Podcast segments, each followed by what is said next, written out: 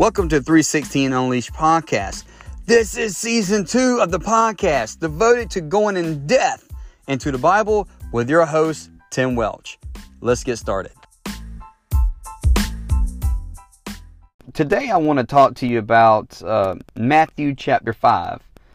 Matthew chapter 5. And so we're going to go through just 10 verses um, because Matthew chapter 5 has so many, so much detail, so much that we can get from it. Um, it has the, the Beatitudes, and uh, that's where we get that from. And then he talks about being a candle, and um, I think that's in verse 15.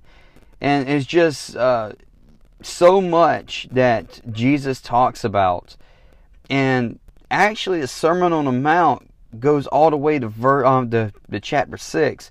And so it's just um, a lot that he he's giving here. So we want to kind of break it down a little bit. Um, and so uh, I'm up here sitting in my truck, uh, and I'm doing the podcast from my truck because I'm waiting on my daughter to get out of gymnastics. So um, I don't want to hold you too long, and so we want we want to start with verse one, and, and I'm just going to read and, and kind of talk to you for a minute. So I want to thank you again for tuning in. So chapter five says, and seeing the multitude, he went up into the mountain, and he uh, went and when he was set, excuse me, his disciples came unto him. And so Jesus was already walking, and the multitude just followed. Wherever Jesus went, there was always, always, always a crowd. And so he was always somebody that uh, the people want to be around um, because there's so much knowledge.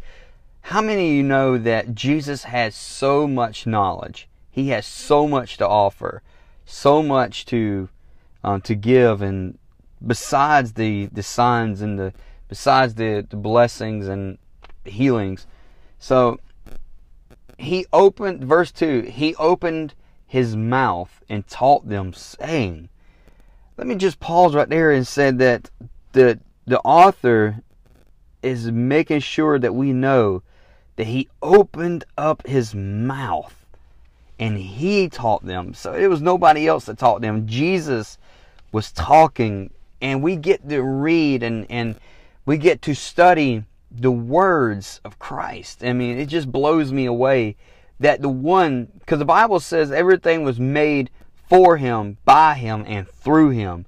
And so um, we were, we're talking about the same one that opened up his mouth and he created all the things of the world because God was made flesh. And so when God uh, opened up his mouth and he, he created the universe, he created all this, and then he sent his only son, and his only son was called the Word. And so, because the Word was made flesh, according to John 1. And so, we get to hear and read the words that he speaks. It's just so powerful. And so uh, he, he talks about, again, the blessings, the blessed, you know, blessed are the poor in spirit. And he talks about this. But there's a background story that we have to kind of grasp. The word blessed in Greek, uh, and forgive me, uh, Hooked on Phonics did not teach me how to speak Greek. So please forgive me if I butcher it. But Markios, Markios is how I see it pronounced. But it was an island off of Greece. It was called the Blessed Island because it was self contained. The residents didn't need uh, to leave this island because all their needs were met on this island. The natural resources from this island was so rich that it had everything to enjoy life. So when Jesus was teaching about the Beatitudes, the people and the disciples already would have referred back to this island. They knew exactly what Jesus was talking about. So being blessed is not monetary. Being blessed with so much more. is having everything met for you. And so, and again, they refer back to this island. And so here we are in verse 3. Blessed are the poor in spirit, for, th- uh, for theirs is the kingdom of heaven. The Greek word for poor in spirit is used to describe a beggar in biblical times. They were uh, they were so uh, in- insufficient. I got to get the words out. Sorry, insufficient um, to themselves to take care of themselves, and so they would be out of the out in the streets begging. Blessed is the person who recognize their own inadequacies. They recognize, I cannot do this without you, God. We see in John 15, Jesus says, Without me, you can do nothing. So you and I have to realize that with God, we can accom- we cannot accomplish what God has uh, for us to do and receive the blessings that He has in store for us without first acknowledging that we need God for everything we are doing. So in uh, verse 4, blessed are those who mourn, for they shall be comforted. Now, mourning here, uh, I, there's so many times I've heard this preached that blessed are those who have a broken heart. And that sounds really good. But, it, you know, it doesn't mean like my dog broke his leg or my dog died yesterday and my heart's broken. You know, that kind of mourning. Mourning uh, means to be saddened by what saddens God. So, what will make God sad? So, uh, so that might be the question that we might be asking ourselves: What make God sad? And the answer is sin and its consequences.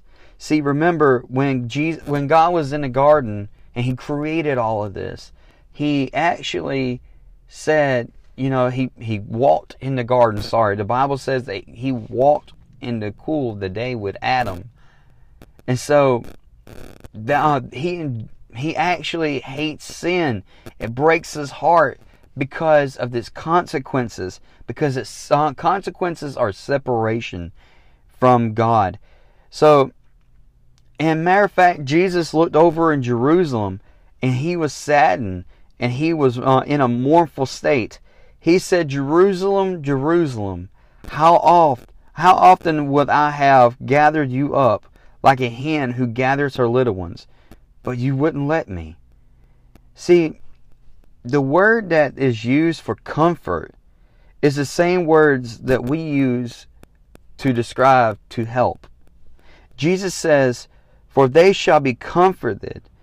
When you and I develop as a Christ-like person, we have to be uh, to be give God all of our heart and our emotions, and we shall develop God's heart, and all of our sins and its consequences should cause us to mourn, be sorry for the sins that we commit, and in return, God will help us. He will comfort us. He will come in. And that's why David said in the words in the Psalms, created me a clean heart and renew a right spirit within me. And so David was actually saddened and he was hurt because of the sin. So he asked God, just start my heart back over, created me a clean heart because my heart is evil. Um, David was all, also the same one that says that in my uh, mother's womb, did I have iniquity? And so sin sin just saddens God. And so we're going to go to the, the next one. Blessed are the meek, for they shall inherit the earth. See, there, there's a saying that I've heard plenty of times, and I agree with it. Meekness in the Bible does not mean weakness. See, a lot of people will see a meek person and they will they would uh, describe that person as being weak and describe that person as somebody who is just you know no good i mean this person cannot stand up for themselves but we, meekness does not mean weakness meekness is what was used to mean patience or submissiveness uh, is the definition when you try to uh, it's, it's like when you try to break a horse And a horse doesn't want the rider to be on him. So they buck and they kick. You know, there there was a time where I was when I was with the Boy Scouts, we actually had to go to a um, a ranch, and I got on a horse for the first time. I've never been on a horse before, and they told me they said um, kick the horse a little bit and he'll he'll go. Well, I, I kind of I didn't want to hurt the thing. I thought that you know you kick you kick anything it's going to hurt, and so I kind of moved my foot a little bit, and they said, "No, no, no, kick the horse."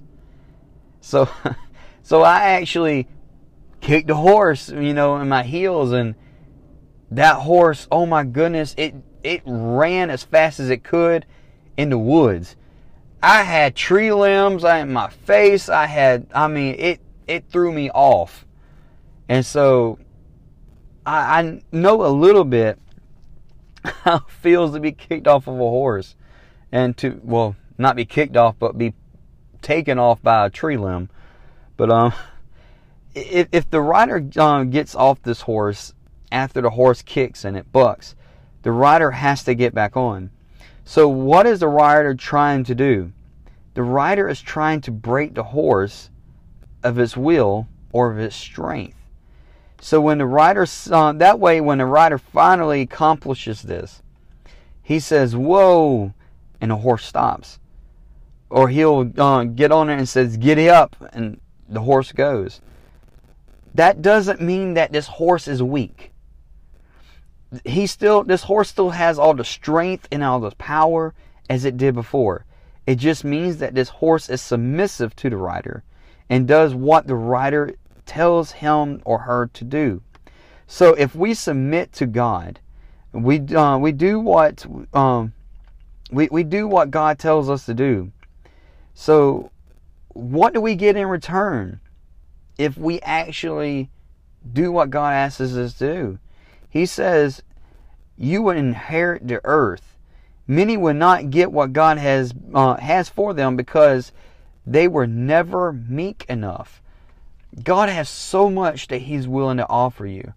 God has so much that He's willing to bless you with but we're not in the place that He needs us to be. We're not submissive enough.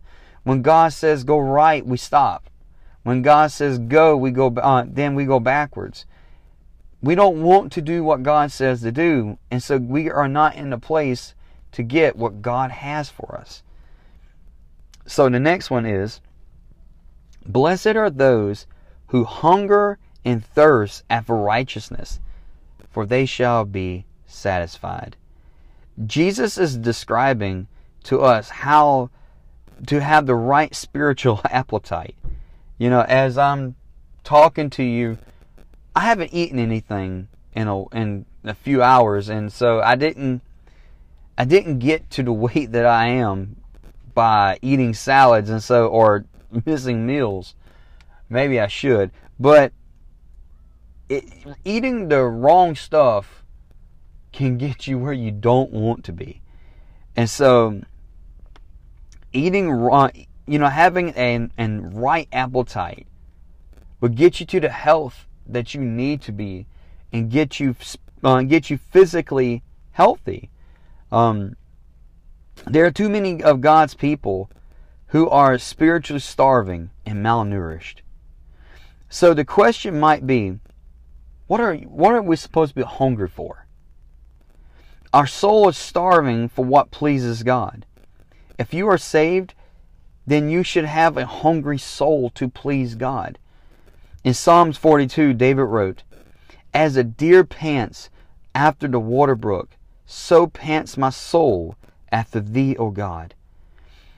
You know, as I talked to you before about not eating the stuff that I need to eat, my, my wife is an amazing cook.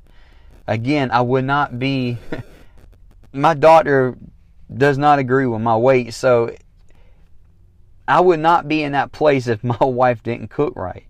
Um, she's an amazing cook. But there are times when she cooks stuff like broccoli. Oh my goodness, I hate broccoli. But I would rather, in, uh, in fact, eat some fried chicken. I'm from the South. Uh, for those who, who are in the north and you don't like fried foods, I'll pray for you. Um, but but I love fried um, fried chicken. Um, I grew up on fried chicken. Matter of fact, um, my mom when she would be cooking, she used to say, "Would you like chicken? If you don't want that, we have chicken, and if you don't want that, we got chicken." And the last option I can give you is chicken. Because that's all we had. I mean, because I grew up, you know, not having a whole lot. So, um, so I grew up liking fried, and loving fried chicken. But that doesn't mean that the fried chicken is actually healthy for me. See, I know what I have to eat in order to be healthy. But that doesn't mean that that's what I like to do. But when my wife cooks a healthy meal, then I know in order to do what is right for me, for me to get back to my healthy state, I have to sometimes eat what I don't want to eat, but I know I have to. See, um, that's that's why we have to be hungry for God there's times where God's going to ask us to do stuff, but that doesn't mean that we want to do it. But in order to get a healthy spiritual soul and a healthy relationship with God, we have to be hungry for what He want for Him and everything that He wants us to do. See, like, let me break it down another way. When you go to a restaurant, you get a menu the waiter or waitress comes to you to see what, to see what you want based upon the menu. You may even ask the, uh, uh, him or her about the item on the menu, and they may describe this men, uh, this item so well that you're actually dripping, um, and salivating and dripping and drooling over this item, whatever it may be. So that doesn't mean that you get up and you leave and talk about how great the item was. Because you did not uh, ingest it, you did not put it in your mouth, it did not, um, it, it did not take care of the appetite that you have. See, you have to partake of the meal to satisfy your hunger. So many Christians come to uh, the restaurant, the church, and listen to the preacher talk about the menu, which is the Bible, and still they just leave as empty as they came. God wants us to take on the taste of what He has for you. Matter of fact, Psalms 34 and 8 says, Taste and see what uh, that the Lord is good. You have to experience this thing for yourself. Jesus said, If you would be hungry and thirsty for me, then you will be satisfied. It did not. It, it does not mean that you will be uh, still leaving and hungry for more. You know, you would uh, you would actually be satisfied. You know, you would actually be be uh, filled. You would be, you know, you won't leave still wanting more if you go to Him. You know, it's just like going to a restaurant and just tasting the mint that they give you and leaving and talk about how hungry you are. You went to the place where you can be filled and you can be satisfied with your hunger, but you chose not to partake and you leave just as hungry as you were before. So, today, if you are that kind of person, you're saying, Tim, I, I do go to church, but I do leave hungry and I do leave where I want more, but the preacher isn't giving more. Well, this is a spiritual walk that you have to walk yourself. This isn't something that, like my pastor, Pastor Ronnie from Smithville Pentecostal Church, um, there's a shameless plug there. Um, you know, he actually, he actually, you know, breaks down the word and you leave and you know either comforted when you feel like that you're hurt You leave um, corrected when there's correction need to be done. You leave satisfied when there's hunger. And it's not Him personally, but it's the Word of God. But you have to come with a willingness to partake of what He has for you. All right, so moving on. Blessed are the merciful, for they shall receive mercy. So, what is mercy? Mercy is not giving you what you do deserve. See, we grace is giving you what you don't deserve. Mercy is giving you, or grace is giving you um, what you what you don't deserve. Mercy is not giving you what you do deserve. See, we uh, we don't deserve forgiveness because of sin. Mercy is given. So God has mercy on us and He forgives us of our sins. So we are all going on to have a day where we are going to need the mercy of God. Asking God to hold back what you do deserve. See, there's going to be a day that maybe we've done something and we need God to forgive us. We're begging God, please, God, forgive me for what I've done. But see, God, uh, uh, according to this, blessed are the merciful, for they shall receive mercy. So God's going to look and see how much mercy have you given. God's going to see, you know, look back at your records. Did he or she give mercy when mercy was needed to be given? And if you have not been given the mercy that you have, uh, that it was needed to be given, see, God's going to give you opportunities. He may even set up opportunities on purpose. That way you can give mercy. That way you can receive that mercy.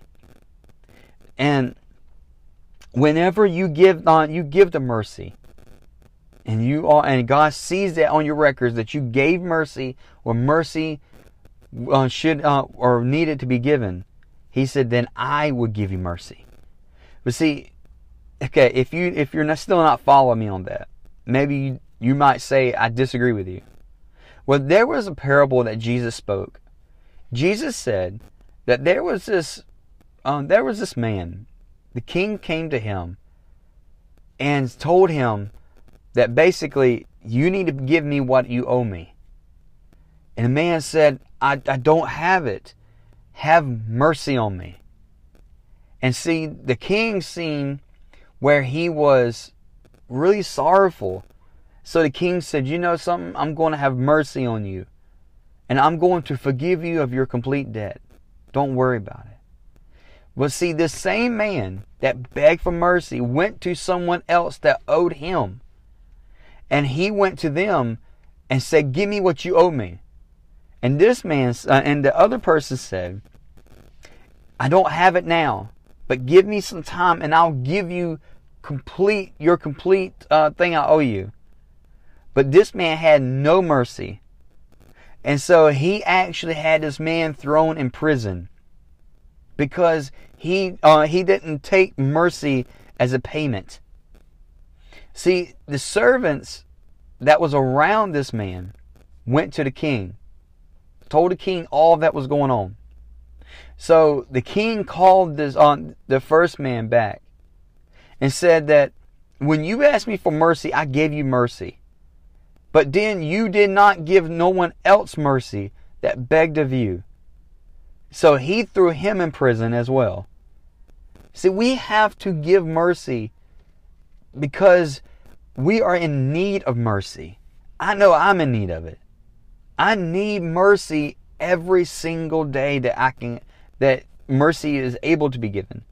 But if I don't give it, mercy would not be given to me. All right, so moving on. Blessed are the pure in heart, for they shall see God. A pure heart means internal pure, uh, internal purity, unmixed, no defect. Our souls must be authentic on the inside and be real. And he says that we shall, if we have a pure heart, we shall see God. Blessed are the peacemakers, for they shall be called the children of God. If you notice, Jesus didn't say peacekeepers, he said peacemakers. 1 Corinthians 14:33 For God is not the author of confusion, but of peace, as in all churches of the saints. So peace is a characteristic of God. So when you will be called the children of God, because you look and you act like your daddy. See, we have to keep the peace, but also when peace is not there to be kept, we have to create it. That's why it's called peacemakers. And so they shall be called the children of God. If you keep the peace, you're doing a good thing, but you're not creating that peace. You might be, now, there are sometimes we have to keep that peace, and it's hard, but we also have to create it. Blessed are they which are persecuted for righteousness' sake, for theirs is the kingdom of heaven. Persecuted means to be treated in an evil manner. Why would you uh, why would you be treated uh, in an evil manner you may ask? Because these qualities that Jesus is talking about, being a peacemaker, showing meekness, having a pure heart, being hungry and thirsty after him, mourning over on the sins, being poor in spirit, you know these qualities that on um, that people or that Jesus is talking about, not everybody's going to like those qualities. Not everybody is going to like them when you do them. So they would treat you with evil intentions. That is um, being persecuted.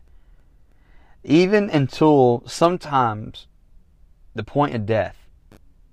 See, the disciples was willing to give up their lives even though they were being persecuted. Why were they being persecuted? Because they they strive to have all these characteristics in their in their life. But Jesus says, if you would do that, then you would um, you would be uh, uh, have the kingdom of heaven. So right there, there's ten uh, there's ten beatitudes. I'm so glad again that you tune in.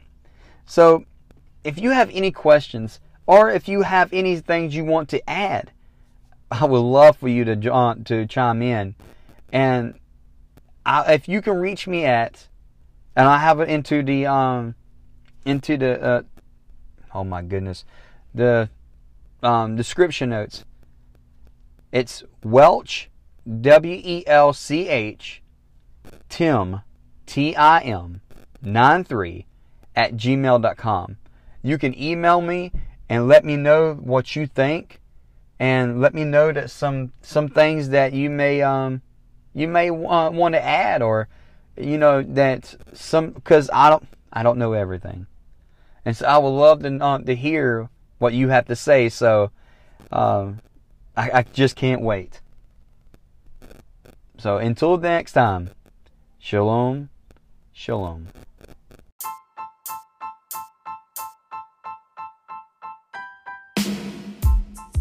I want to thank you for listening to today's episode of 316 Unleashed.